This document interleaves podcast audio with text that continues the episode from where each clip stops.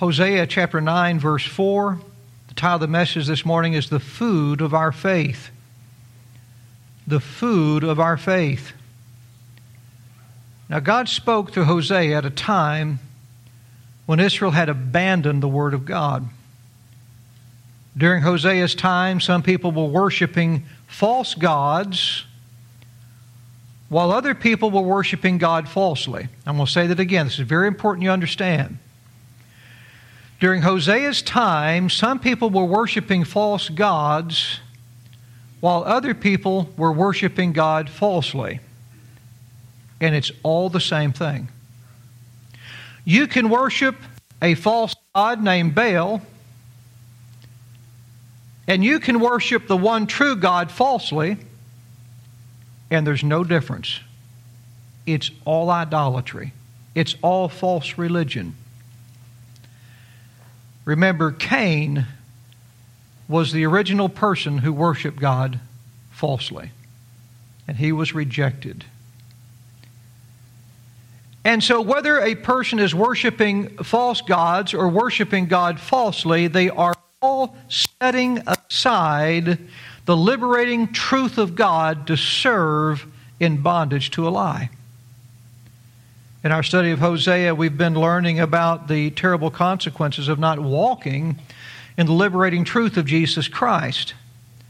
And verse 4 continues to tell us about those consequences because Israel had set aside the word of God. Hosea said, Look now, if you would, in your verse, they shall not offer wine offerings to the Lord. They shall not offer wine offerings to the Lord. Let's pray. Father, we thank you for your precious word, and I pray you'll set aside all distractions this morning. Fill us with your spirit and feed us with your word, we pray. May all eyes be on you in Jesus' wonderful name, Father. Amen. They shall not offer wine offerings to the Lord. Now, I find this verse quite fascinating. I have to admit, I struggled over this verse when I first came to it. And I usually get excited when I come to a very difficult verse because God's always been faithful to teach me. He's always been faithful to teach you, which is really what He's doing when He's teaching me. And He loves you. And I, I find this verse fascinating. I mean, if they don't start doing right, they shall not offer wine offerings to the Lord. I mean, how often do you see someone going astray, someone you love, and you go up to that person, you put your arm around them, you say, Now, you better mend your ways, brother. You better mend your ways, son, or you won't be able to offer wine offerings to the Lord. We don't say that, do we? None of us would even think to say something like that. It's such an awkward thing. You better straighten up, or you will not be able to offer wine offerings to the Lord. I'd be willing to bet that none of you have ever received that advice or given that advice to anyone. Yet, one of the consequences of Israel setting aside the truth of God's word was that they would not be able to offer wine offerings to the Lord. What is God saying here?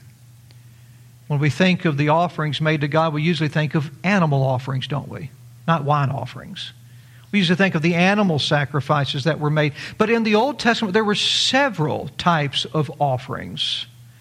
And each one represented a particular aspect of the salvation of Jesus Christ, a particular aspect of the offering that Jesus made when he gave himself for us on the cross. And in this verse, Hosea is speaking about wine offerings. And to understand the significance of these Uh, offerings, you have to understand what the wine offering consisted of. Y'all bear with me this morning, please. An animal offering, for example, was slain, divided, and burned. That's an animal offering. Slain, divided, and burned. While an wine offering was crushed, fermented, and poured. Crushed, fermented, and poured. An animal was killed, and then its parts were separated, and then the appropriate parts of that animal were burned to God, causing the animal's smoke to ascend up to God. But with a wine offering, the grapes were crushed, the juice was fermented to make it an intoxicating beverage. And then that wine was poured out to God. So one offering was burned up, the other offering was poured out. We'll say it again, very important. One offering was burned up, the other offering was poured out.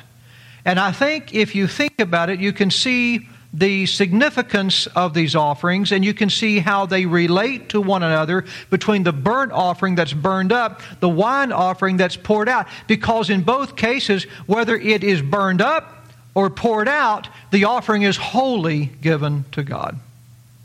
There is no reclamation of an animal after it's burned.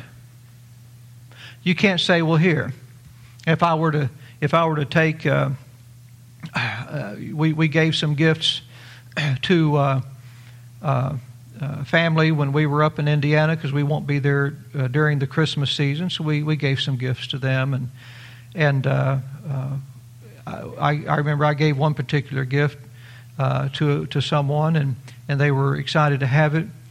And uh, now, after they had it, you know what I could have done? I could have said, "Well, you know what? I take that back." I could have just snatched it right back out of his hands. I, you know, I take it. I changed my mind. But now, had I burned it up, there's no taking it back. Once you gave that offering to God and it was burned up, there's no taking it back. It's wholly devoted, it's gone. It's for keeps. Once you pour that wine out and it pours out, it's gone. It's for keeps. It's poured out.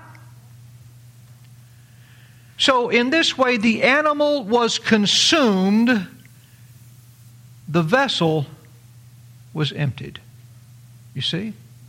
The animal is consumed, the vessel is emptied. In either case, it's all gone. It's totally spent, totally offered to God, whether it's poured out or burned up. So when you think of a drink offering, think of something being completely poured out to God. That's a drink offering. Something that's completely poured out to God. Not sprinkled to God, not dripped to God, but emptied out to God. Jesus was a drink offering to God. When Jesus died on the cross, he poured out his soul unto God. He held nothing back to God. He poured out his life, being obedient unto death. The vessel's emptied prophesying of his coming crucifixion, Jesus said in Psalm 22 14, Jesus said, quote, I am poured out like water. I am poured out like water. He was a drink offering, completely poured out. Jesus was poured out like water. He held nothing back from the Father that he might save us from our sins. The great hymn writer Charles Wesley, speaking of Jesus' crucifixion, said, Jesus emptied himself of all but love. Isn't that beautiful? And bled for Adam's helpless race. A wine offering was a drink offering. It fell into that category of a drink offering. And it was a drink offering because wine is something that's consumed, something that people drink. One of the earliest mentions of a drink offering is found in Genesis chapter 35, verse 14. And that says, after God spoke with Jacob And the Bible says in that verse, and Jacob set up a pillar in the place where he talked with him, even a pillar of stone, and he poured a drink offering thereon. He poured a drink offering thereon. So a drink offering has the idea, number one, of pouring, number two, of drinking. It's not a pour offering, it's a drink offering that's poured out. You see that? You see, both concepts are there. It's not a pour offering, it's a drink offering, something that's consumed that's poured out. Something that's taken in that's poured out. As the pouring speaks of Christ giving his all, the drinking speaks of Christ on account of him pouring out his all, becoming our sustenance. You see, with the drink offering that Christ gave, it's the opposite of how you would think about drinking and pouring. When I was getting ready for church this morning, I had this very wonderful cup that Miss Ann gave me a long time ago. Did you go in on it with her or just give it to me yourself? I thought so. I didn't think she would help you out on it. Now, look, you see what I just did? I just took a drink. Before I could drink the water, I first had to pour out the water into the cup. So, physically, before I could drink, I had to pour. But with drink offerings, the exact backwards of that. With a drink offering, it first has to be poured out and emptied before you can drink and be filled. You see? So, watch this now. The pouring of Christ speaks of Christ giving his all, pouring his all out on the cross. You think, well, he's empty now. All that's gone. He poured it all out. How can we drink it now? But that's when we drink it, after it's, the vessel's completely empty. That's when we drink it. So Christ poured himself out. That was a drink offering. Now that he's emptied himself out, we can now partake of what he's poured. He's our sustenance. Because Jesus was poured out like water, he became the water of life that we may drink and live forever. Jesus said once, If any man thirst, let him come unto me and drink. But the only way to drink of Jesus properly is if you drink of him who's been poured out for you. Hosea is not speaking about a water offering, though. He's speaking about a wine offering. It's all a drink offering water, wine, whatever. It's all being poured out. But here, Hosea is speaking about a wine offering, not a water offering. It's a wine offering. It's an intoxicating beverage that's poured out to God. Numbers chapter 28, verse 7. Numbers chapter 28, verse 7. And by the way, not every time you see wine is it intoxicating in Scripture, but in this case it is. Numbers 28, verse 7. Look here if you would. Numbers 28, 7. And the drink offering thereof shall be the fourth part of an hin for, for the lamb, I'm sorry, for the one lamb. In the holy place shalt thou cause the strong wine to be poured unto the Lord for drink offering strong wine to be poured unto the Lord for a drink offering. Jesus poured himself out to God, and now we can drink of him. This is a wine offering. It's strong wine that's poured out to God for a drink offering. So, a quarter of a, of a hin which is about four cups of strong wine, was poured into the Lord for a drink offering. Now, why would God want intoxicating wine to be poured out unto him as an offering? How is that a picture of Christ? And what does it have to do with us? Well, in the Bible, wine is a symbol of influence upon the person drinking it. And it's used comparatively with God in His Spirit influencing us over and over again in Scripture. Wine has the power to influence the human heart. The more you drink of it, the worse the influence. But it has the power to influence the human heart. And because of that, wine is consistently compared to the Holy Spirit of God, who also influences our hearts with the truth and grace of God's word. Ephesians chapter 5 verse 18. Watch how this works. Ephesians 5:18.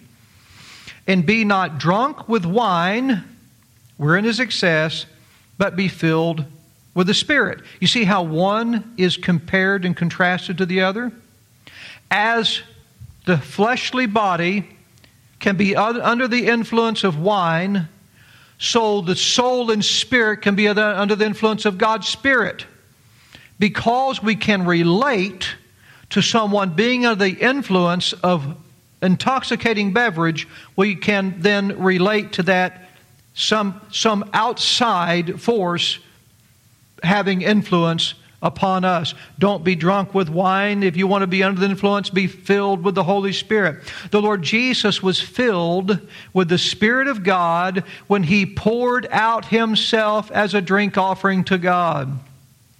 In the book of Acts, when the Spirit of God filled the disciples on the day of Pentecost.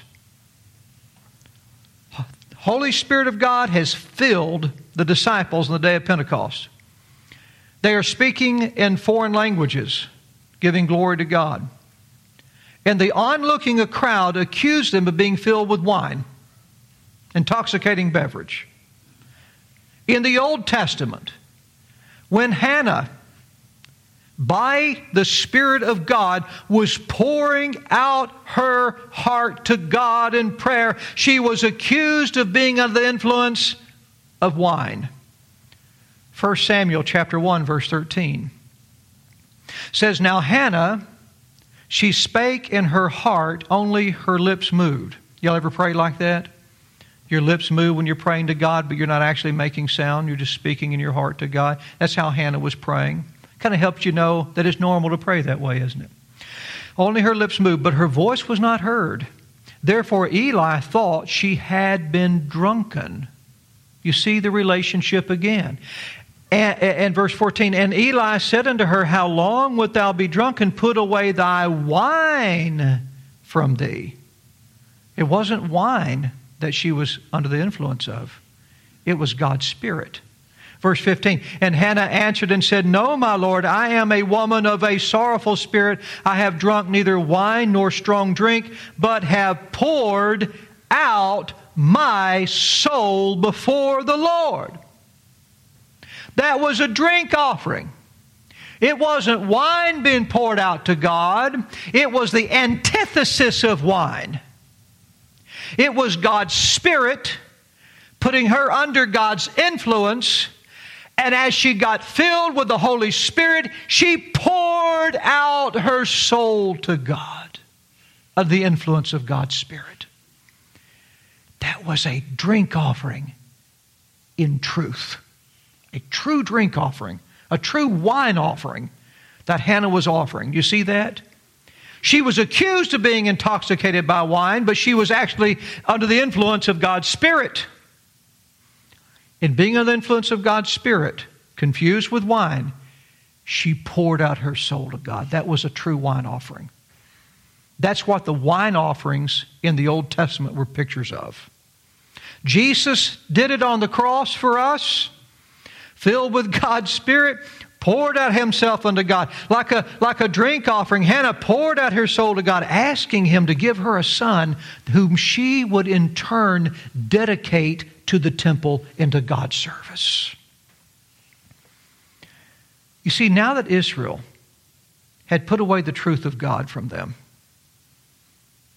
they would have no acceptable drink offering to offer him. Not anymore. They could no longer pour out their hearts to him. They would no longer empty themselves out to God in service to him. When something is, again, poured out to God, it's wholly dedicated to Him, but Israel was no longer dedicated to God because they were no longer dedicated to the truth. They'd set it aside. Jesus said the Holy Spirit was the Spirit of truth. So when they rejected God's truth, they forfeited God's Spirit. They could no longer be under the influence of the Spirit. Here's a kingdom truth for you this morning it is impossible to have God's truth apart from God's Spirit. People say, Well, I don't know how. Eh, eh, do I have the Holy Spirit? Do you have God's truth? Is God's truth residing in your heart concerning the gospel?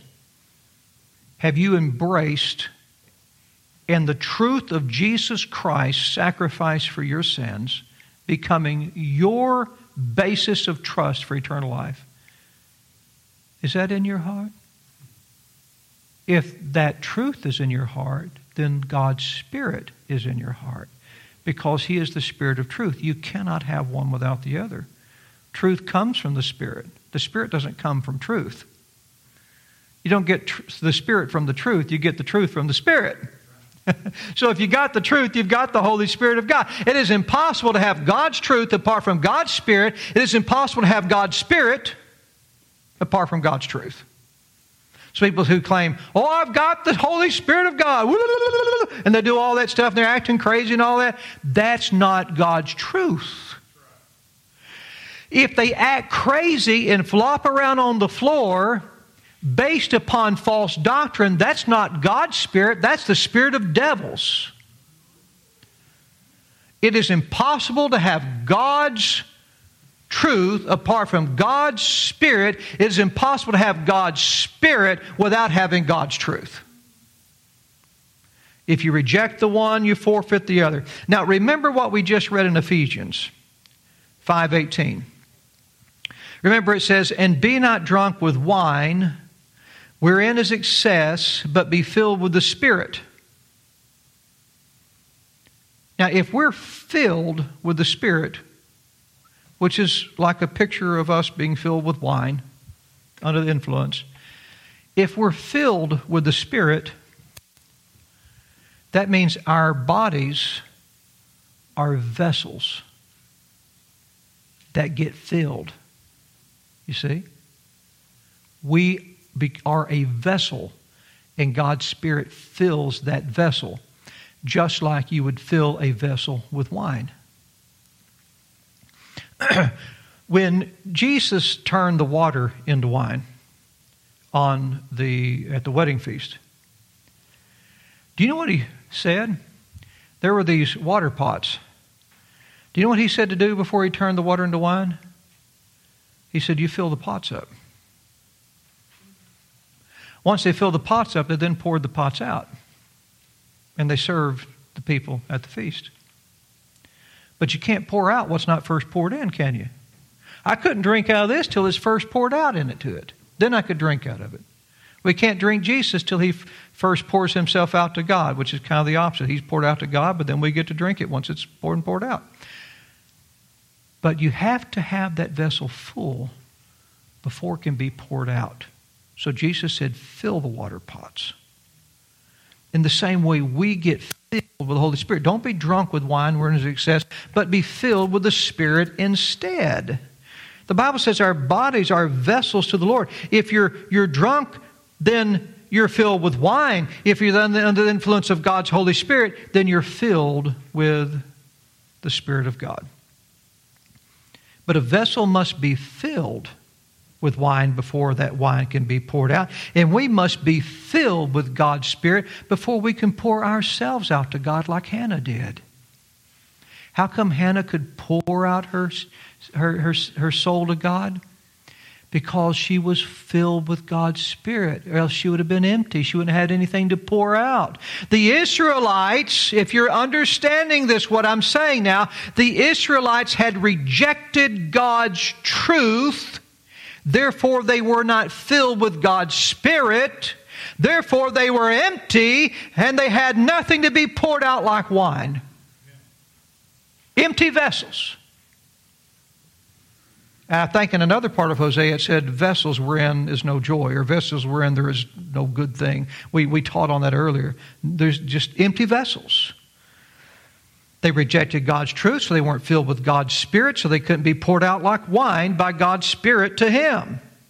They can no longer serve Him in spirit and in truth. I want to tell you something, church. The greatest joy I have is the joy of serving the Lord Jesus Christ.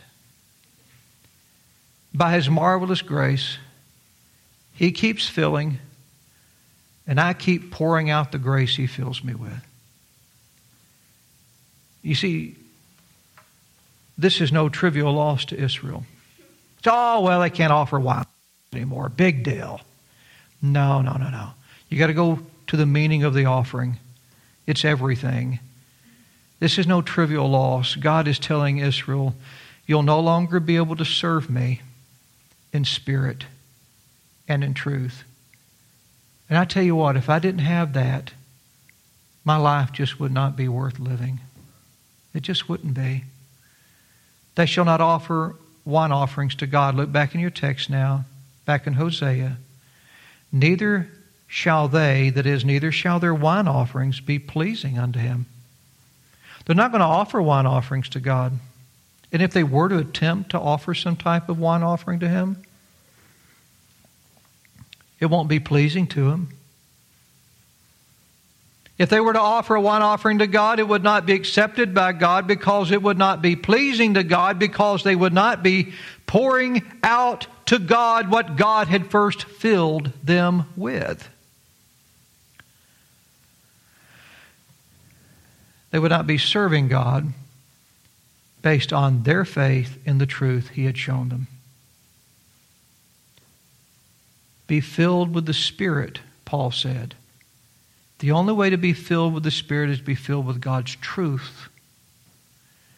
And then, as we're filled with God's truth, this morning, hope Brother Jess doesn't mind. This morning, I got through teaching on knowing the ark in uh, the book of Genesis, chapter 6. When I got through, Jess looked up and he had this wonderful smile on his face and he says, It's all about Jesus. I said, It sure is. You see what was happening? Here's what was happening. Where's Brother Jess? Did he make it into the second service?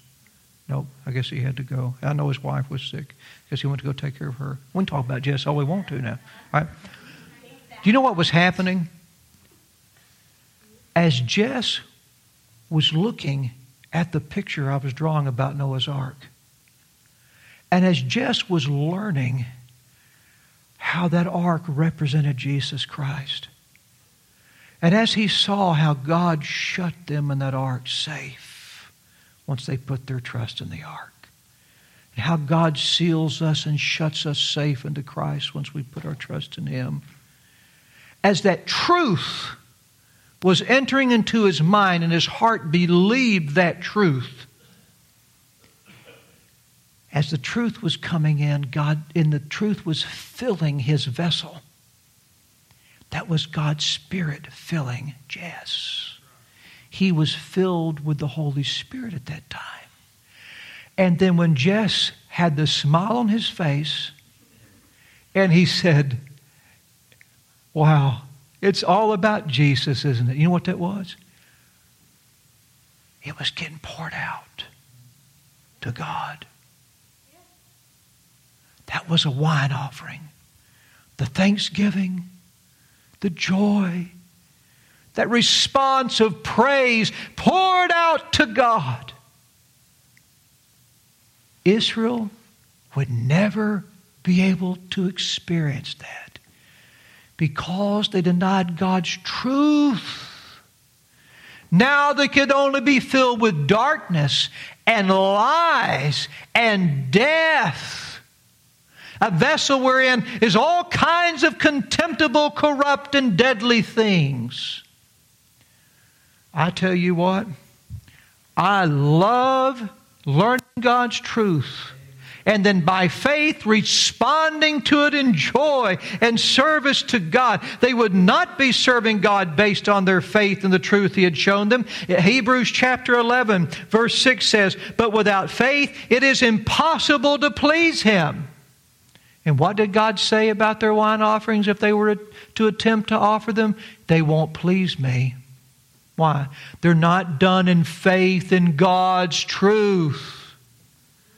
Without faith in God's word, religion is nothing but dead works that's unacceptable to Him. That's all it is. Remember, you either serve a false God or you serve God falsely. Neither are pleasing to Him. Here's a kingdom truth the only works that are acceptable to God are those that are done on account of our faith in Jesus Christ. The only works that are acceptable to God are those that are done based on our faith in Jesus Christ. Hosea said, look back in your text, their sacrifices shall be unto them as the bread of mourners. The bread of mourners.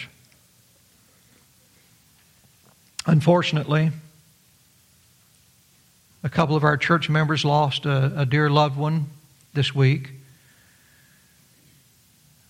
And uh, our church members from Arizona, Kelly and Joan McCormick, lost their dad and their mom. I'm sorry, dad and their husband, excuse me. And here it says that Israel's sacrifices, if they were to offer them, they'll be like the bread of mourners, the food that mourners eat. How many of y'all, after you've lost a loved one and your heart's broken, you eat food just to sustain yourself, but there's no pleasure in it? Most of us have been through that. You eat because you know you got to eat. Now, yesterday, we were over at my mom and dad's house with family, and man, that food was good. And we were with family. It was a wonderful time, and all the food was delicious. And we just had a wonderful time of celebrating family and celebrating the Lord together and enjoying that food. That wasn't the bread of mourners. I tell you what, this morning, when Brother Jess was feasting on the truth he was learning in Sunday school about Jesus, and the smile came on his face, he said, Wow, it's all about Jesus. That wasn't the bread of mourners. When he learned that as Noah was shut in that ark safe by God when he put his trust in that ark, so we who put our trust in Jesus, God shuts us safe in him too till the storm's passed. That wasn't the bread of mourners. That was bread of joy on that man's face. That was of rejoicing in Jesus Christ. It's the gospel. It's good news. It's not bad news. It's good news. Holy things in the Old Testament were not to be eaten in sorrow. Do you know that? The holy things in the Old Testament were not to be eaten in sorrow. For how can one feed on the truth of what Jesus Christ has done and not rejoice on account of it? How many of y'all ever hear about what Jesus did and you go, oh man? We don't do that, do we? We go, oh man! As a believer, can't be sad about the gospel. So they can't eat the holy things as someone who was mourning the dead. We don't go around and think about the cross. We don't go around and think about Jesus pouring out himself, emptying himself of all but love, and he becoming our atonement, becoming our righteousness, becoming our champion over the grave. We don't go around thinking or feeding on that, which is the same thing, and say, oh, oh I don't know if I will make it. We don't do that. Deuteronomy 26, verse 14 says, The people were supposed to be able to say, when they were eating the holy things, quote, I have not eaten thereof in my mourning. That's mourning as uh, crying. M O U R N I N G. I have not eaten thereof in my mourning, neither have I taken aught thereof for any unclean use, nor given out thereof for the dead but I have hearkened to the voice of the Lord my God and have done according to all that thou hast commanded me. So, whatever holy food offerings unbelieving Israel partook of, God would consider them to be as food eaten at a funeral. and, look back in your text, all that eat thereof shall be polluted. All that eat thereof shall be polluted. So you got funeral food, then you got feasting food, you got festive food. Man, hang on. I know we're getting close to 12. This is good. You either worship the true God in spirit and truth, or you worship the true God falsely. As a worshiper of God, the doctrine I have can either be funeral food or it can be festive food. God said the funeral food was polluted, He wouldn't accept it. Are you getting this? God said the funeral food was polluted and He wouldn't accept it. The festive food, on the other hand, the food eaten with joy, the food that He prescribed them to eat, which caused them to rejoice and not mourn, that's what He accepts. What we're looking at here in, in, in the book of Hosea are the two types of doctrines belonging to the worship of the one true God. You have the doctrine of worshiping God according to the funeral food food that makes me sad, food that makes me wring my hands, food that makes me wonder if I'm going to make it. Man, I've talked to so many people who were feasting on the funeral food, the people that write into knowimsaved.com for help. They're eating funeral food. Their church is preaching funeral food.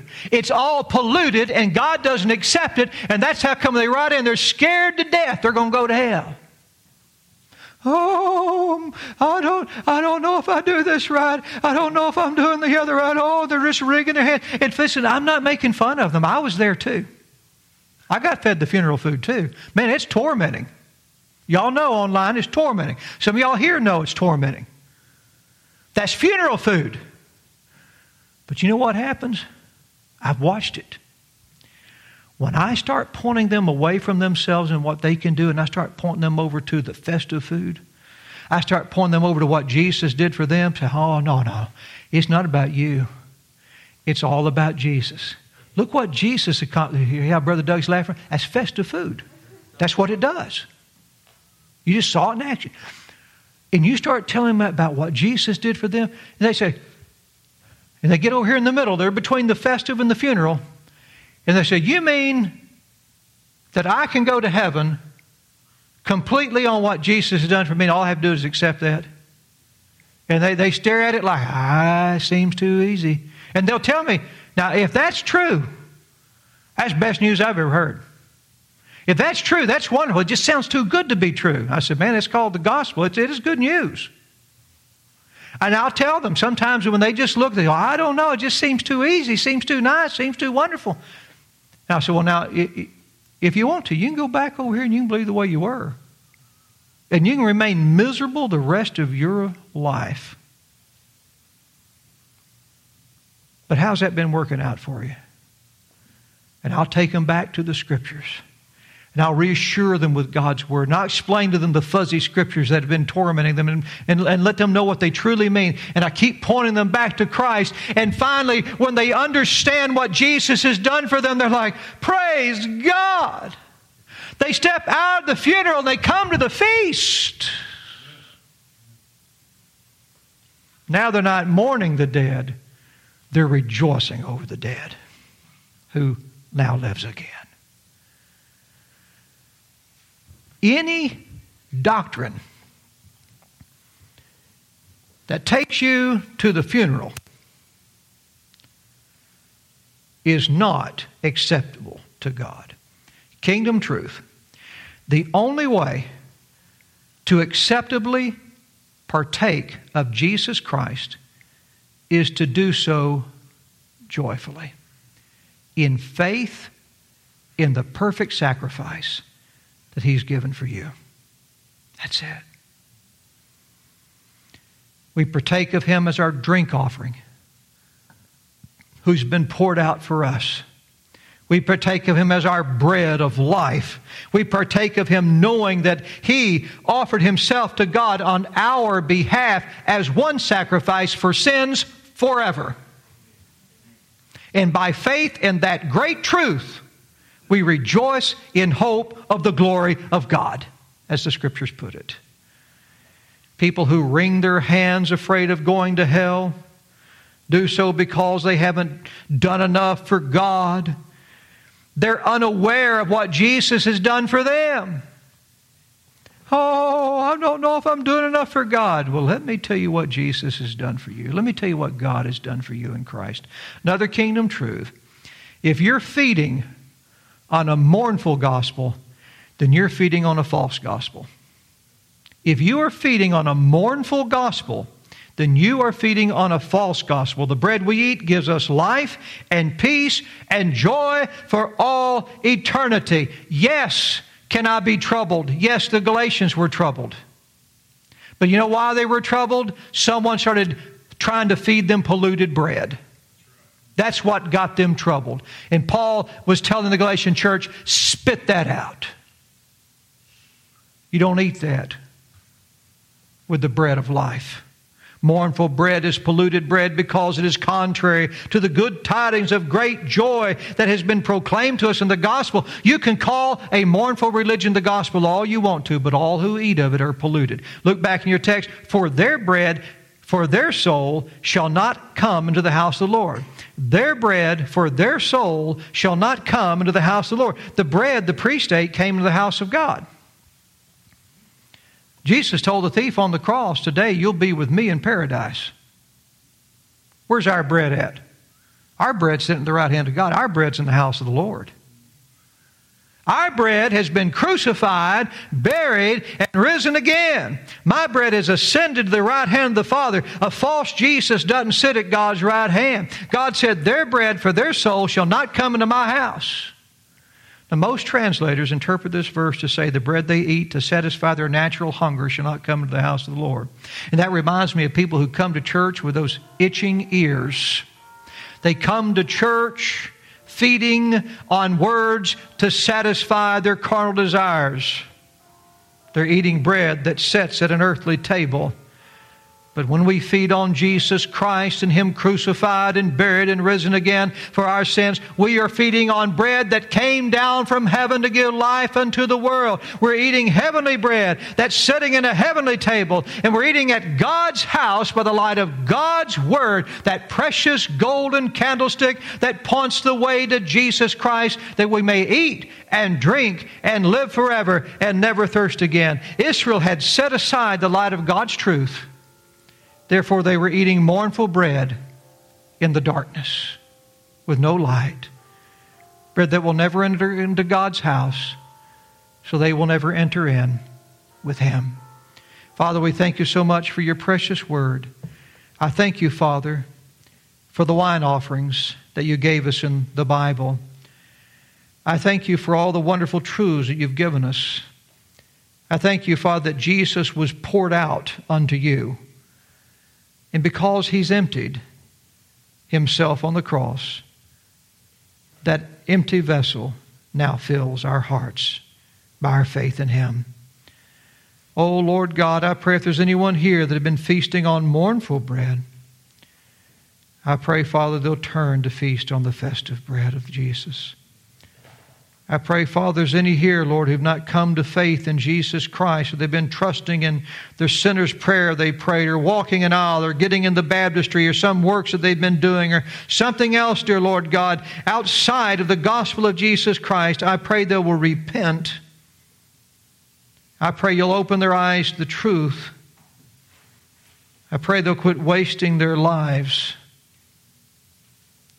And I pray they'll live for you who lived and died for them. In Jesus' wonderful name, amen.